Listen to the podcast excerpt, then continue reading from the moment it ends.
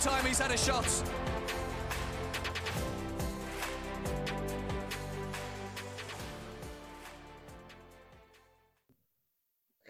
What's going on, guys? We're back with another episode of the 50 plus one football podcast. Your home for all things Bundesliga and Premier League.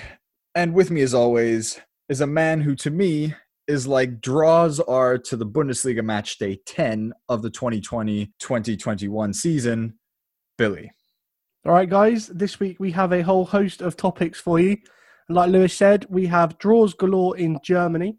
We have miss of the season at Stamford Bridge, a Son stunner in the North London Derby, and we have a talk about COVID's effect on football players themselves. Well, I'd say we launch right into draws galore because we got so many of them to talk to you about. But the good thing is, none of them were goalless. So I think we can start with one that not anyone really pegged to be a draw. I think everyone said Gladbach, they'll, they'll they'll take down Freiburg. It, it won't be that spectacular, and you know that'll be it. But how wrong were those people? Not saying I was one of them, by the way. I think it was typical of what we've seen of Gladbach in the sense that they went ahead and just sort of stopped playing. Yeah, but it was really weird because they would stop playing and then they would start playing again. It was kind of like an it was as if someone was getting, you know, reanimated every 10 minutes. Well, you look at the goal after the penalty when they went 2 1 down. Literally, the minute after they equalised. It's like, well, you're clearly capable of playing that way. Why does it take you to go behind? I mean, we had the same question, I think, when they played Inter uh, during the midweek game in, in the Champions League, because it was the first time where everyone was kind of like, well, Gladbach aren't going ahead and then managing to screw up their lead in the last minute. They're actually it actually takes them going down to produce something good. I mean, if we're going to talk about producing something good, Alassane Plea, what a strike! Great goal, especially after the one he was robbed of for his hat trick midweek. Oh yeah, I think the German commentators on the um on on Sky Sports said, "Well, we'll have there you go. Your two goals in a game man or for many of the Gladbach fans three goals in a game man. Alassane Plea putting another one in. I was nice to see Breel Embolo score. I, I do I am partial to a Breel Embolo goal. Oh especially after the uh, bicycle kick that he had the other week. Oh exactly. But looking at the stats I think Freiburg were good for the two goals. I mean, they had 22 shots in total.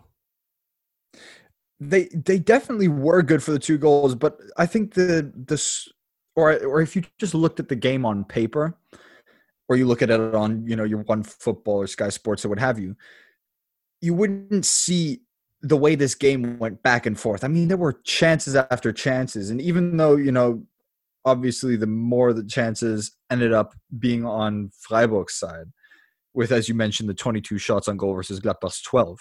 You still have to say, you know, shots on goal, Freiburg had seven, Gladbach had four.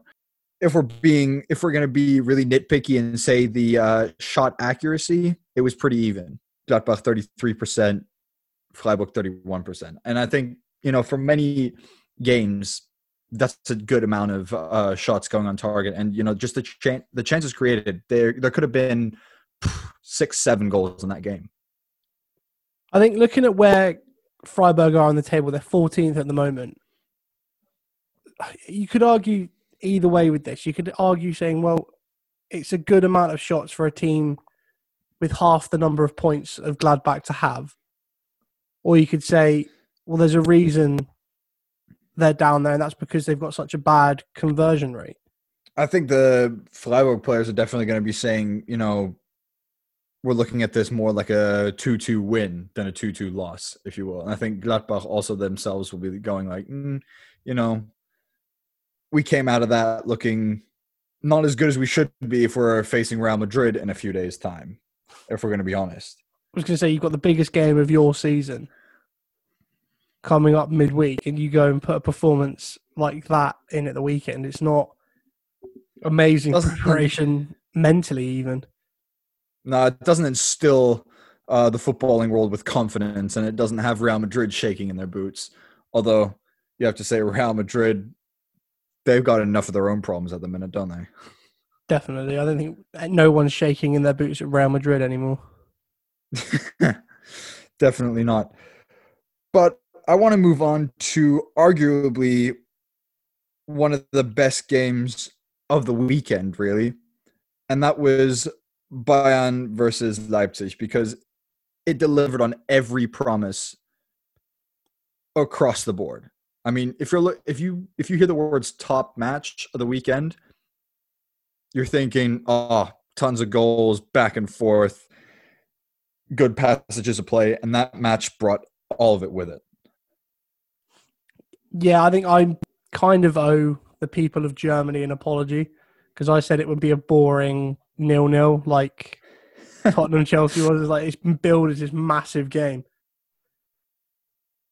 but it delivered. I think in every sense of the word. Although I do have one little nitpick, and this is more BT Sports coverage than the actual game itself. But someone on BT did call it the Klassiker. And I was like, no, Oh no, no, no, not quite. But it, I don't Oh, know what happened. It was a game. I don't know. Bayern looks so open. I'll tell you one thing. Bayern are looking at that. If if you if we go back to the uh to the classic thing of you know one team always wins the draw and one team always loses the draw, Bayern were definitely you know I think quite happy with the point because they were chasing Leipzig for a lot of the game it, itself. I mean. You said it perfectly. They were open at the back, and it is something that has been, you know, the the theme of Bayern season so far.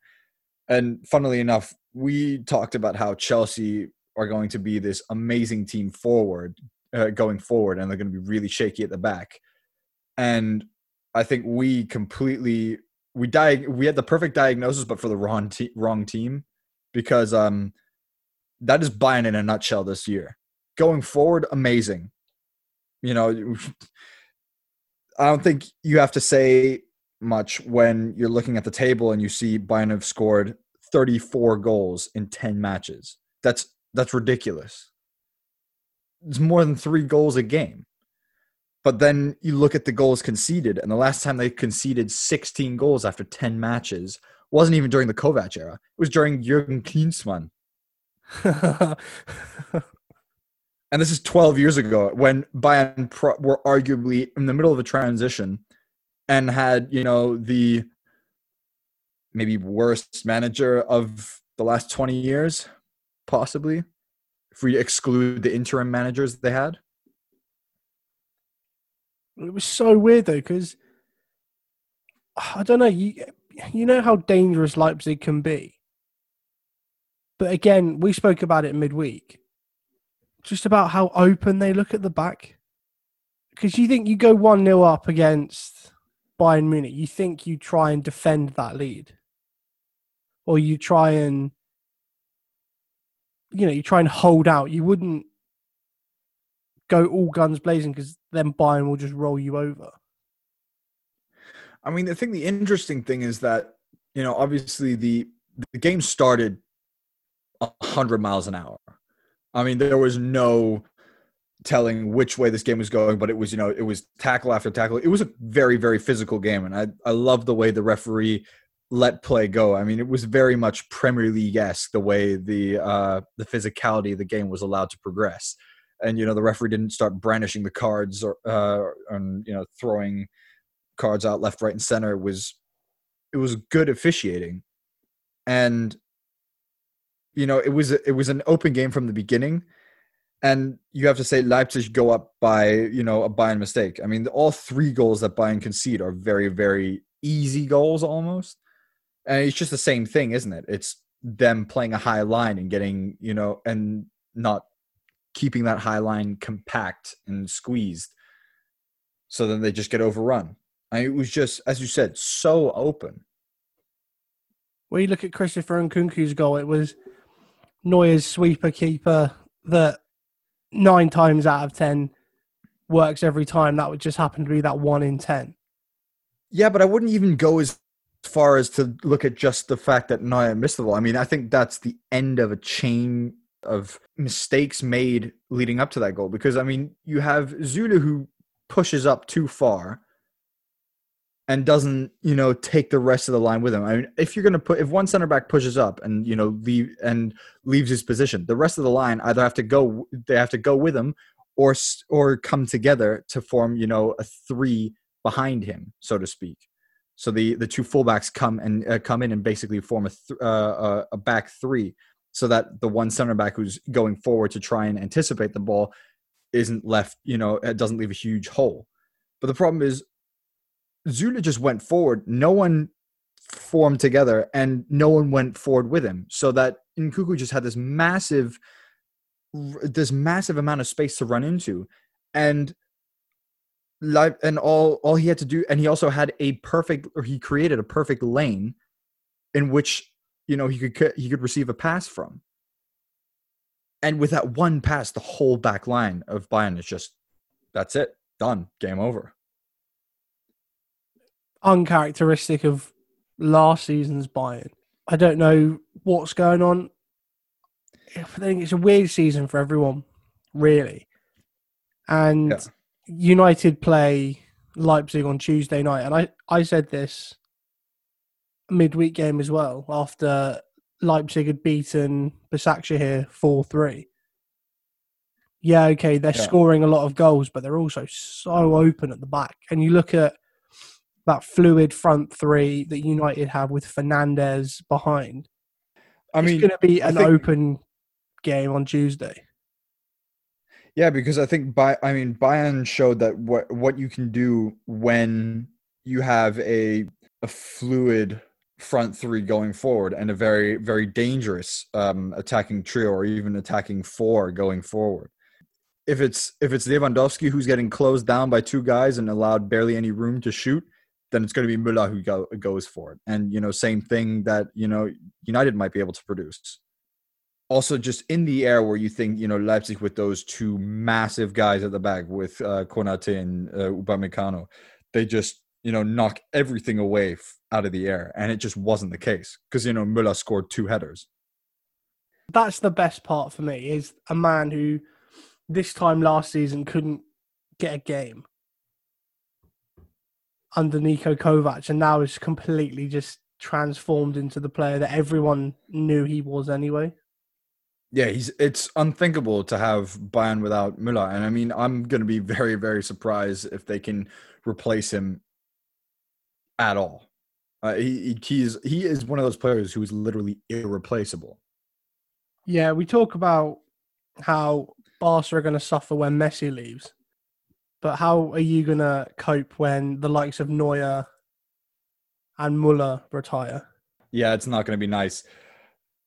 That being said, though, Jamal Musiala comes on in the 25th minute for Javi Martinez, who was uh, who went off injured. I think it's his uh, groin, which he pulled. You know, just another row of injuries in this action-packed season, so to say.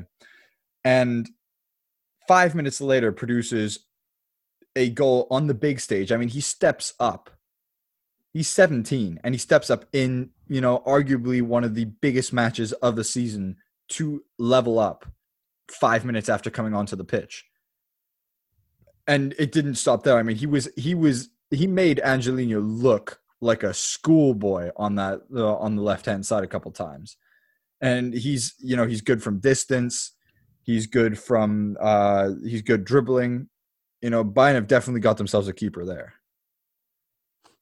It's always nice when someone makes Angelino look like a schoolboy.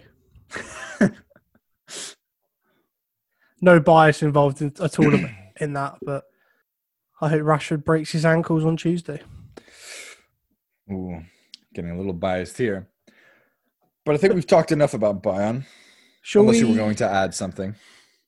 No, I'm I'm more than happy to talk about Schalke again. Yeah, it doesn't seem like we're ever going to be able to have an episode without talking about them because either they're going to keep going with their losing streak or at some point, hopefully, we get to talk about them breaking said losing streak. But today we talk about them adding another loss and another match to that streak. It is now 25 matches since Schalke last recorded three points on the board. 25. Like that's what most teams are going for in terms of like wins. Like that's most clubs' win record. Exactly. And it's like you think most competent clubs would have had a complete reshuffle by now. I don't know. It just doesn't seem to have happened because, you know, at this point, you have to say they've analyzed, they've kicked, they've sacked the the previous manager, they brought in a new one, they've shuffled shuffled around their their their playing squad. They've had goalkeeper changes goal. I mean, they've they've now fielded three different keepers this season. They've managed. I mean, they've they've suspended a couple players. They've axed the contract with uh Vedad Ibisevic. What more can you really do from Schalke's standpoint? I mean, at this point, the only thing that's going to get them out is the is the staff they've got and the players they've got using nothing but pure motivation and fight because at this point you cannot do more from a board level. They've why maxed did they, Why did they get rid of Vedad uh, uh? Because I thought he this was actually quite good. I mean, for a 36 year old, he had Bundesliga experience and still had the knack for scoring goals, as he did show with uh, Hertha Berlin last season, or I'd just say previous seasons, really. But it was the fact that he apparently uh, had a couple of disciplinary issues at Schalke, and uh, it culminated with last week.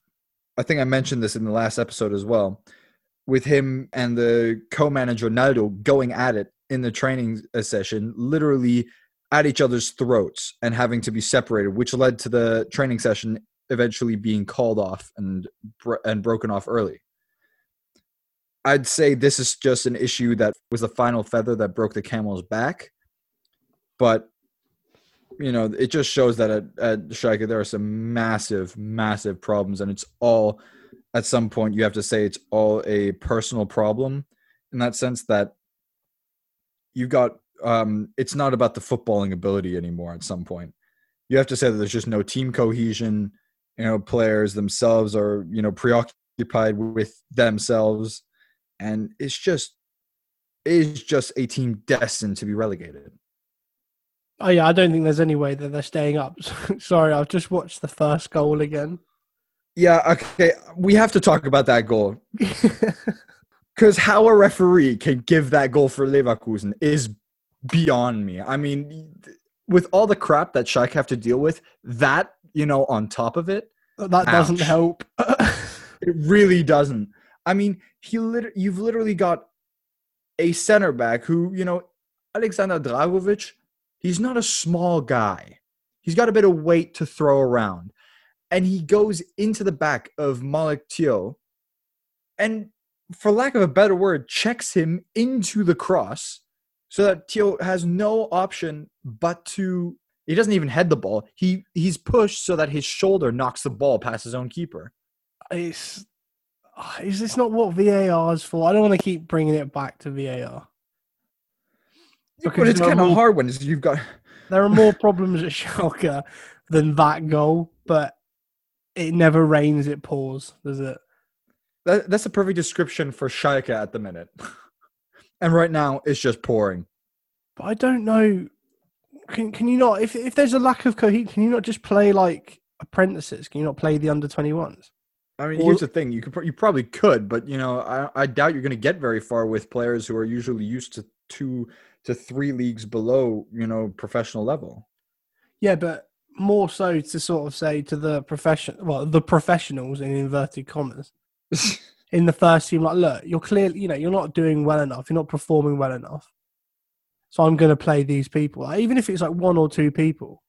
I mean, at this point, you can't really say it, it can get any worse, can you? I've already had an eight 0 battering. The season got off to a good start for Schalke. Yeah, it really did. It just spiraled out of control from there. One thing that has to be said is, um, you know, in the interviews afterward, Malick Thiaw, who was the one who was fouled for the first goal, he still looks for the for the mistakes he made in that sense. And he said, you know, himself, maybe I shouldn't be with my back to to the pitch so that you know my I'm facing my own goal, and that's what the problem was. Which I have to say, mentally, that's still a big step to be taking for a 19 year old to be looking, you know, at himself in the mirror in front of the cameras and saying stuff like that. Yeah, it's it's good to have players that own scenarios like that because you look at when Barcelona lost the other week and they sent out that 17 year old lad. It's like that's just a lack of any leadership in the dressing room. But for him to come out and own the incident and to to pick apart the mistakes he felt he made and not just go, "Oh yeah, well I was pushed." It's complete and utter nonsense. Yeah, yeah, definitely. Little anecdote there. Uh, Malick Thiaw actually started off his footballing career at the current club that I play at, TV Kalkum Shout out. Um, Serious. Yeah, he played there. He's uh he's born 2001 and he was at my local football club from 2006 to 2009 before getting scouted by Fortuna. So I mean, obviously, you know, he played there from the under 6 to the under 9 or under 10 level, but you know, still uh produced homegrown at at the local club here. Mad. I mean- Mad thing. Claim to fame, if anything. Uh, a little bit. I mean, for our small little club in the north of Dusseldorf, it is very much our claim to fame. It's like, hey, look, one of our former players scored an own goal. I mean, it's not the fact that he really scored an own goal, is it? It was the fact that he was pushed into the ball's flight. He was It's just- used. Oh, you used me. Anyways, I think it's enough about the woes of Schalke. We'll move on to another episode of the woes of Schalke next week. I mean, I'm j- I I hope not, but inevitably so. That sounds like some sort of prime time drama. Like next on CBS, The Woes of Schalke. I know your weekly episode of the woes of Schalke. Oh Jesus Christ! It really is just sad, isn't it? But let's move on to the Premier League, where we had some, in comparison to last uh, last week's match day, some action-packed games. Should we start with Chelsea Leeds?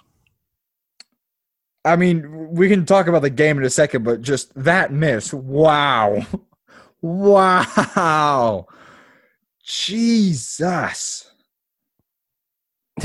How much did that man cost? 60 mil. Oh, Timo.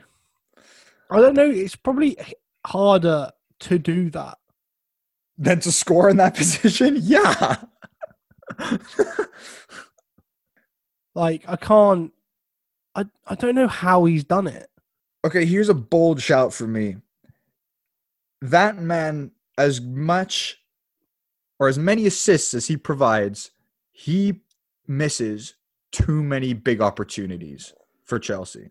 Yeah, I can't argue with that. He has missed a fair few. I mean, It's not just it wasn't just this, you know, this weekend. I mean, we've seen it. It's almost like every weekend you could talk about a miss that Timo Werner, you know, he's one on one with a keeper or something, and he still doesn't manage to score. well, I don't want to curse the man, but and you'd have to talk to someone who watches more Chelsea games than I do. But from what I've watched, I'm getting shades of Alvaro Morata. Hmm. Like there'll be the occasional Ooh. big game goal, like when he he scored. We sc- he scored twice against United in a two 0 win at the Bridge. Alvaro Morata. He scored that hat trick against Stoke. Great. And other than that, it's just been sort of like a series of unfortunate events. I'd say the one big difference though is that Timo Werner is always good for an assist. I mean, he assisted again to Christian Pulisic in the in the for the final goal.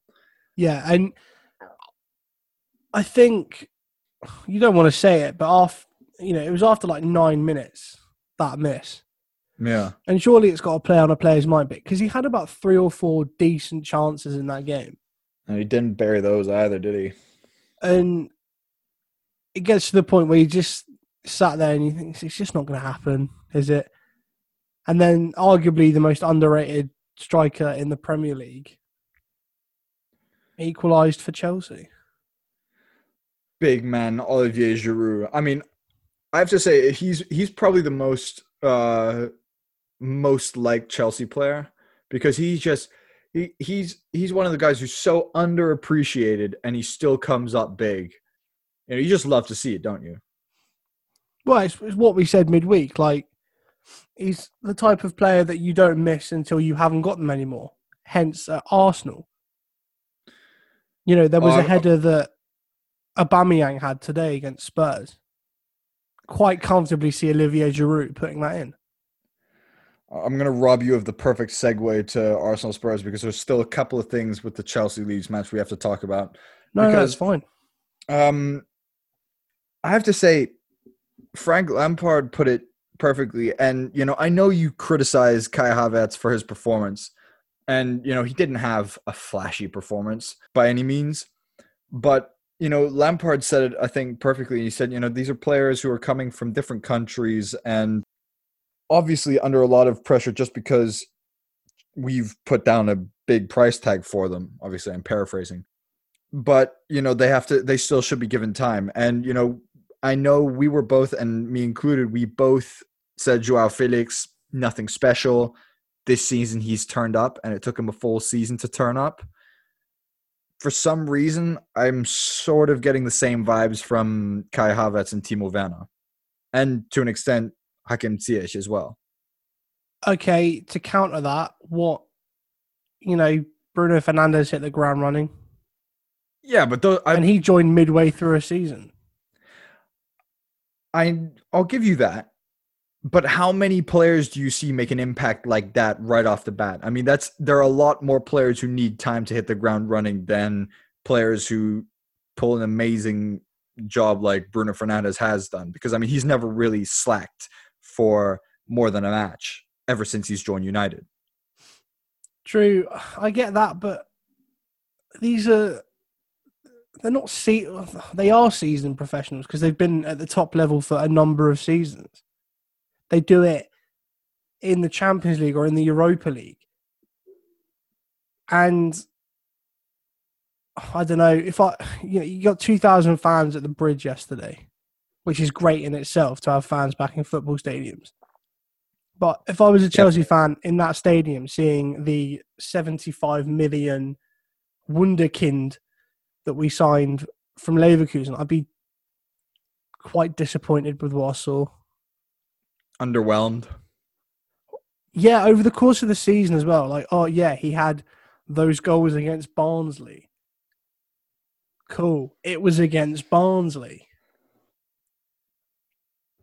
I'm not Yeah. denying that there's talent there because we know that he's a good player. I just don't know whether it's that Chelsea thing where they've got money to spend, so they spend it. I mean, arguably, he's being played out of position the whole time because Well- he's part of a midfield three, and he's not being played at a center attacking mid position, where which is his preferred position. Well, that's the thing. The ban gets lifted in January of this year.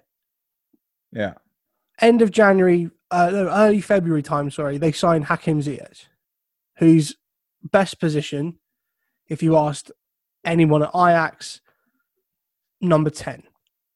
yeah, definitely. So then why go and sign another number 10? Because you're going to have to play one of them out of position. And Frank Lampard's now ended up playing both of them out of position and Timo Werner at left wing. Because Which he hasn't got a striker, you know, because he because Timo Werner isn't producing goals. So he's having to play Olivier Giroud there because Tammy Abraham isn't producing either. And also, the funny thing is that Werner said no to Bayern, partly because Bayern were most likely going to put him on the wing because there was no way he was going to get game time over Lewandowski. And you know, he was like, "Well, I'm not going to go to Bayern just to play on the wing and play out of position. That's not fun." And now he's doing the exact same thing at Chelsea, where he said, "You know, I was very, very intrigued by the project that Frank Lampard put in front of me." Same thing goes for Kai Havertz.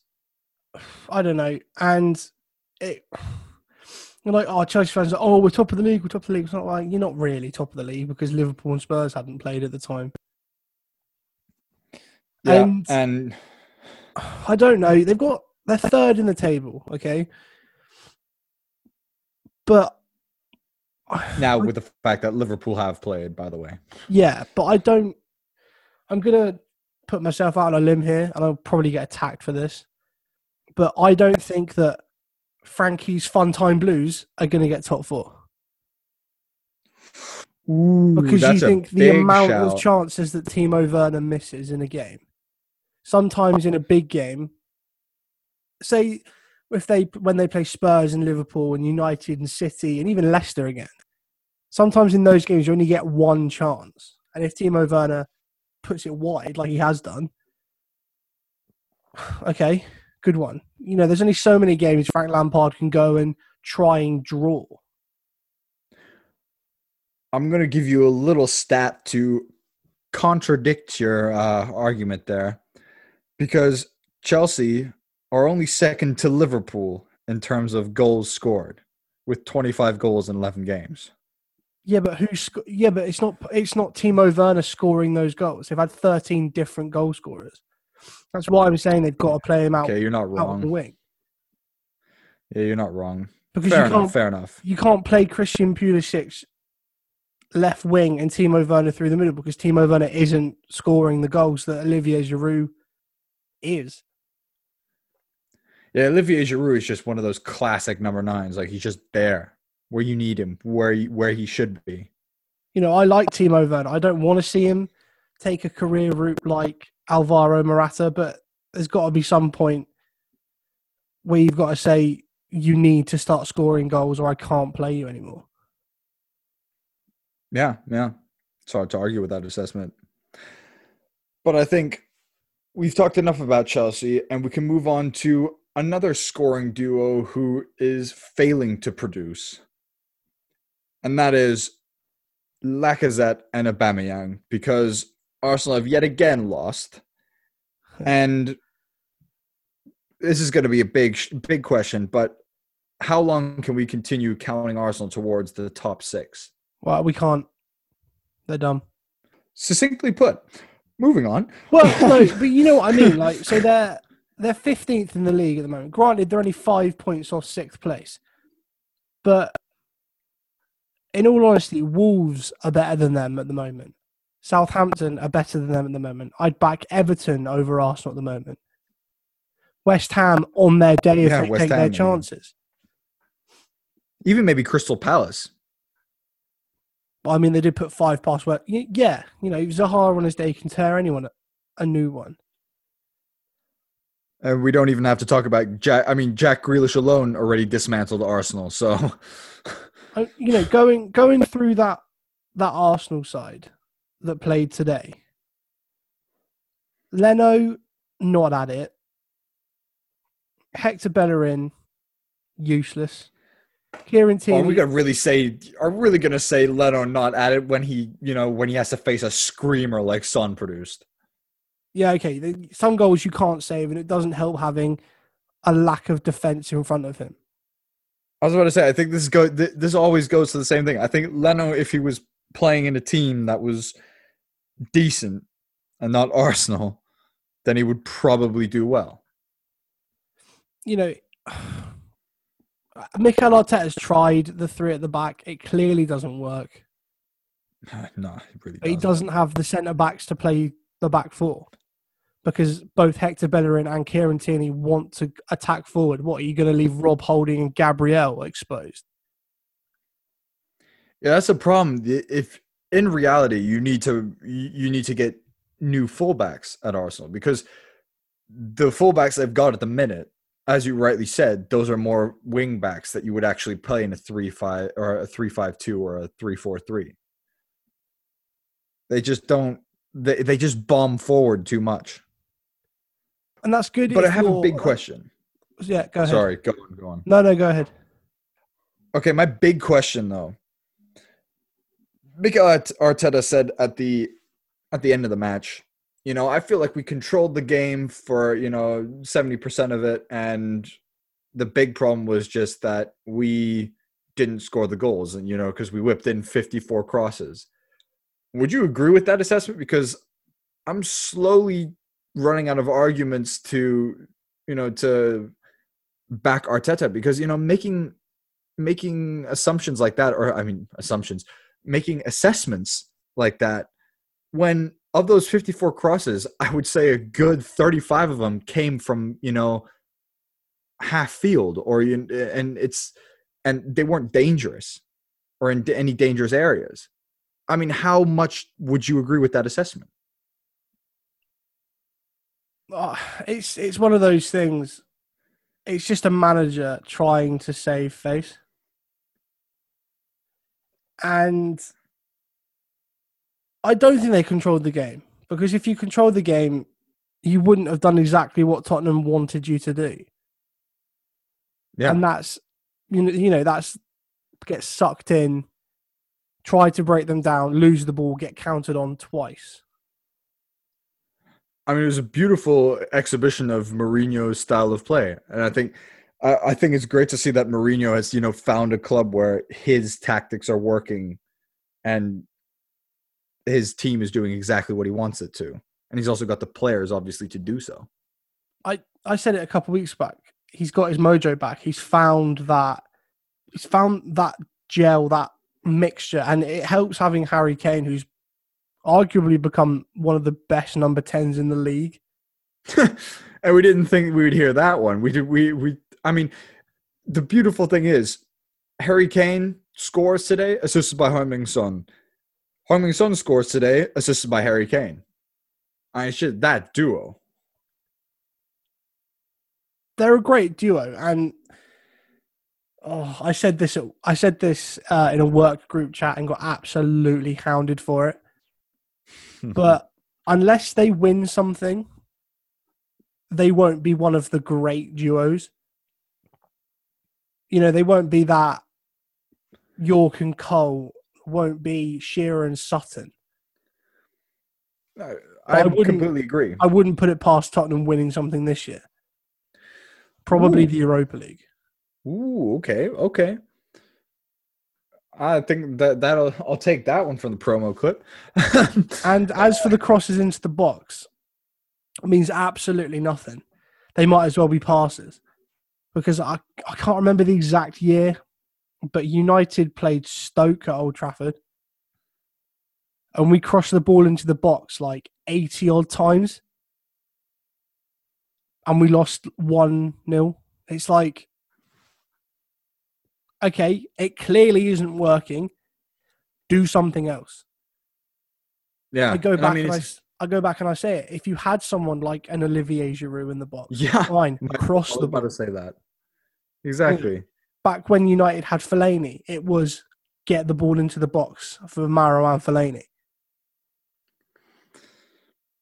Yeah, Plan B, Mikel. there there was none. There It was doesn't none, help simple that your your best player, well, best player, again in inverted commas, your highest paid player, your club captain, ever since he signed that new bumper payday deal, it's just like a husk. He's just a sh- empty shell of a man. I don't know if you've seen the film Click with Adam Sandler in it. Oh yeah, yeah. when he definitely. fast forwards, it's like, what happens when I fast forward? Oh, you just coast through. It's Yeah. just like on autoplay. That's what Aubameyang is. He's just on autoplay. Yeah, he he is he has just become ineffective. And yeah, cool. You beat Rapid Vienna 4 4 1 midweek. Like, it's Rapid Vienna. It's very different to Premier League teams. Yeah, And I, I was watching a Talksport clip this morning, and it was some Arsenal fan phoning up and was like, "Oh well, I don't think that Mikel Arteta is going to take us anywhere. If anything, we've gone backwards, and he should get the sack because we're going to get relegated." well, I sat there, I was like, "Mate, are you all right? You won an FA Cup last year, and you think about it, it's like, hang on a minute, yeah, he's kind of right. Like Mikel Arteta's had two good games as Arsenal boss, and they were both last year." Like they were both last season. I mean, do you also have to at some point look at you know how many players has he got in that he actually wants from the board? Because Arsenal do have a notoriously tight board. Yeah, that's the thing. I was, it, Arsenal are not Man City. It's not like a Pep Guardiola situation where, oh, we need two new fullbacks. I'll go out and buy two new fullbacks. Mm. He's he's got he's got what he's got and he's got to work with it. And people say, oh, bring Mesut Ozil back in. No, because that's going to cause even more issues. Playing a player that clearly doesn't want to be there. I don't know so much about doesn't want to be there, but it's just you know he he's been disrespected enough that he I don't think just doesn't he it just he doesn't care. You know, going back through the years, you had Arsenal Arsenal teams that you used to hate playing against when they had Henry, when they had Bergkamp, when you had Van Persie, Alexis Sanchez, even when he first joined. And now it's like, well, there's no one in that team that there's, there's no one in that team I'd have in my team. Yeah, there's there's no one in that team that has you quaking in your boots when you think, hmm, he's running out my goal. This is a bit problematic. Mm, Yeah, I don't want to see him playing. You know, Aubameyang only scored because Paul Pogba gave him that penalty. You know, it was a stupid, brain dead decision, and very few players miss from that. You know, from a penalty spot. Yeah, yeah.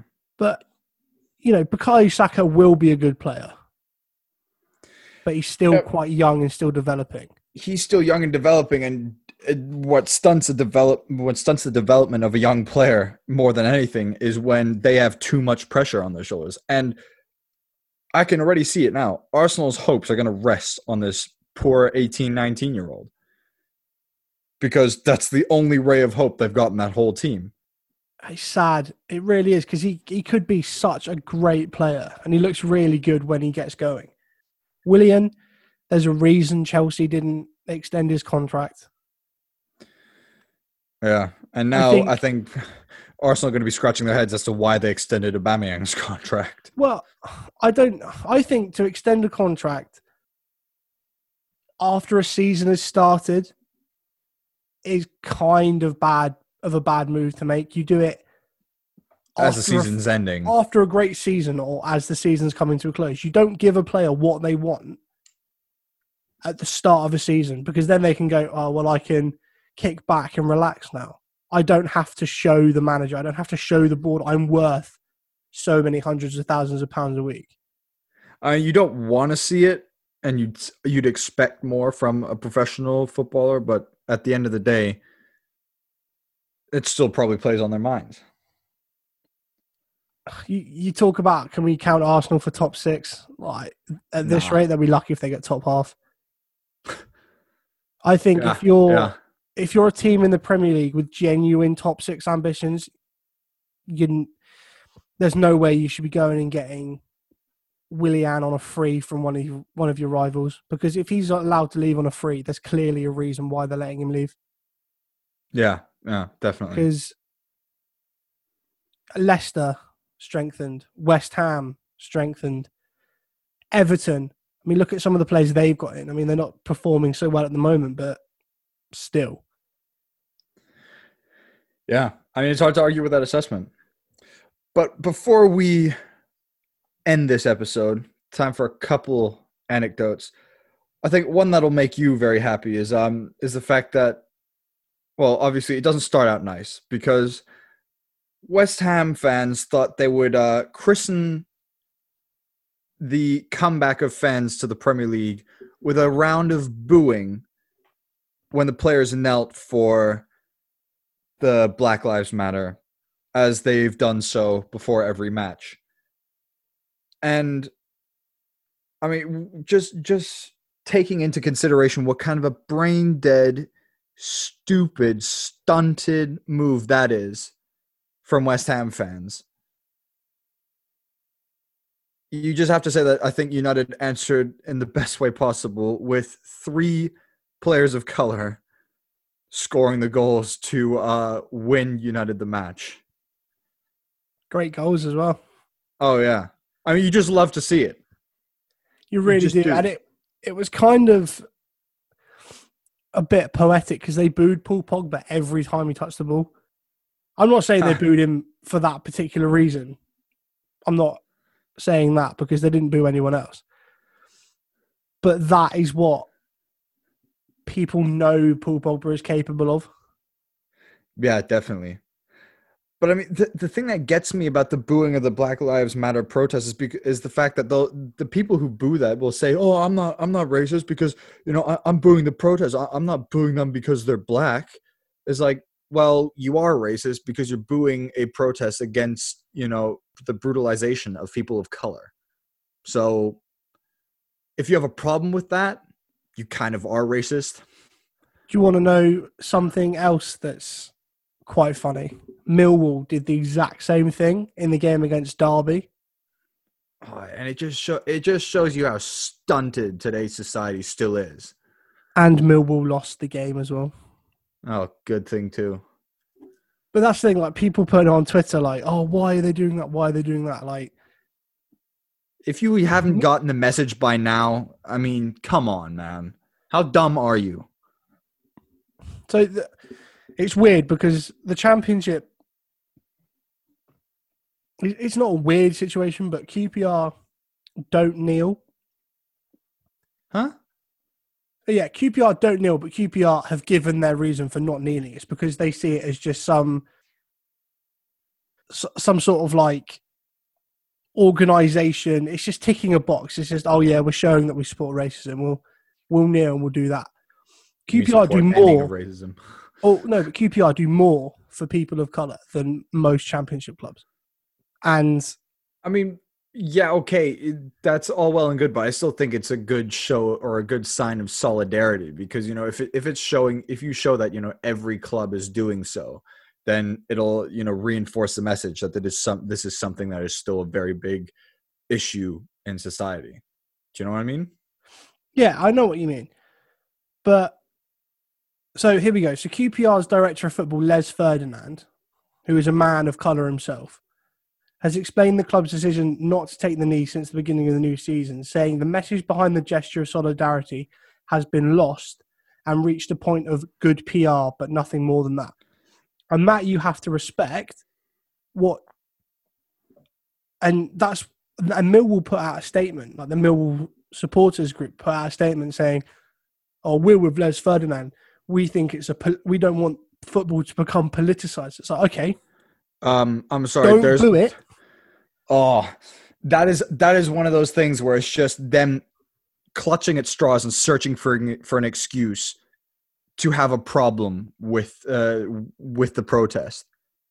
Because QPR's director Les Ferdinand has given a a very I mean it is put it this way I don't completely agree with his view but I can respect it and I see where he's coming from and I see what that and I see you know the reasoning behind it and it's still logical Millwall's Millwall supporters group. I'm sorry, but you know, have a day off, man. Like, come on. That's just that's just you searching for an excuse to be racist. One last thing, I said we were gonna touch on the effect that COVID has on footballers. So, you know, I've been relatively critical of Paul Pogba in the past few weeks and months. Relatively. well, people in general have been very critical of Paul Pogba, mm-hmm.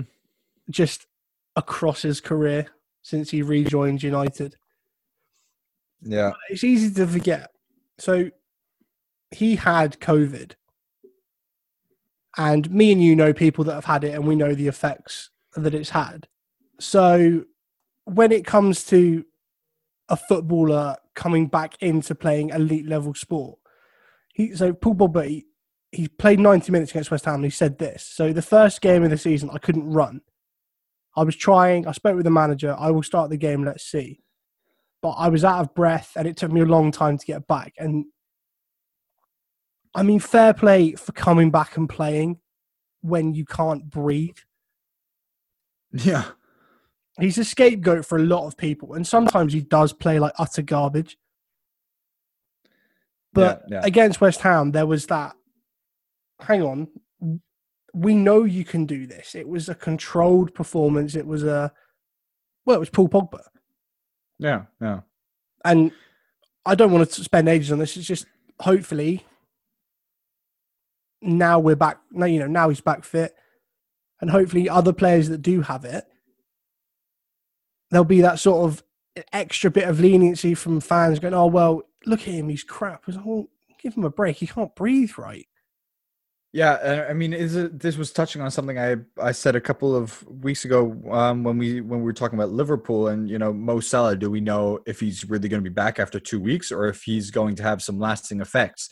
And I think this highlights it perfectly because no one knows what effects this will, this virus will have, and it's hard to just foresee any complications that any player can have. And just because they're fit doesn't mean they're completely immune from any lasting effects.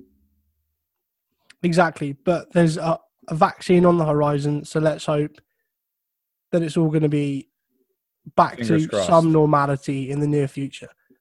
But that's all we've got time for this week, guys. Don't forget to subscribe, like, comment, share, do your thing on social media. Thanks so much for listening. Keep calm. Love the beautiful game.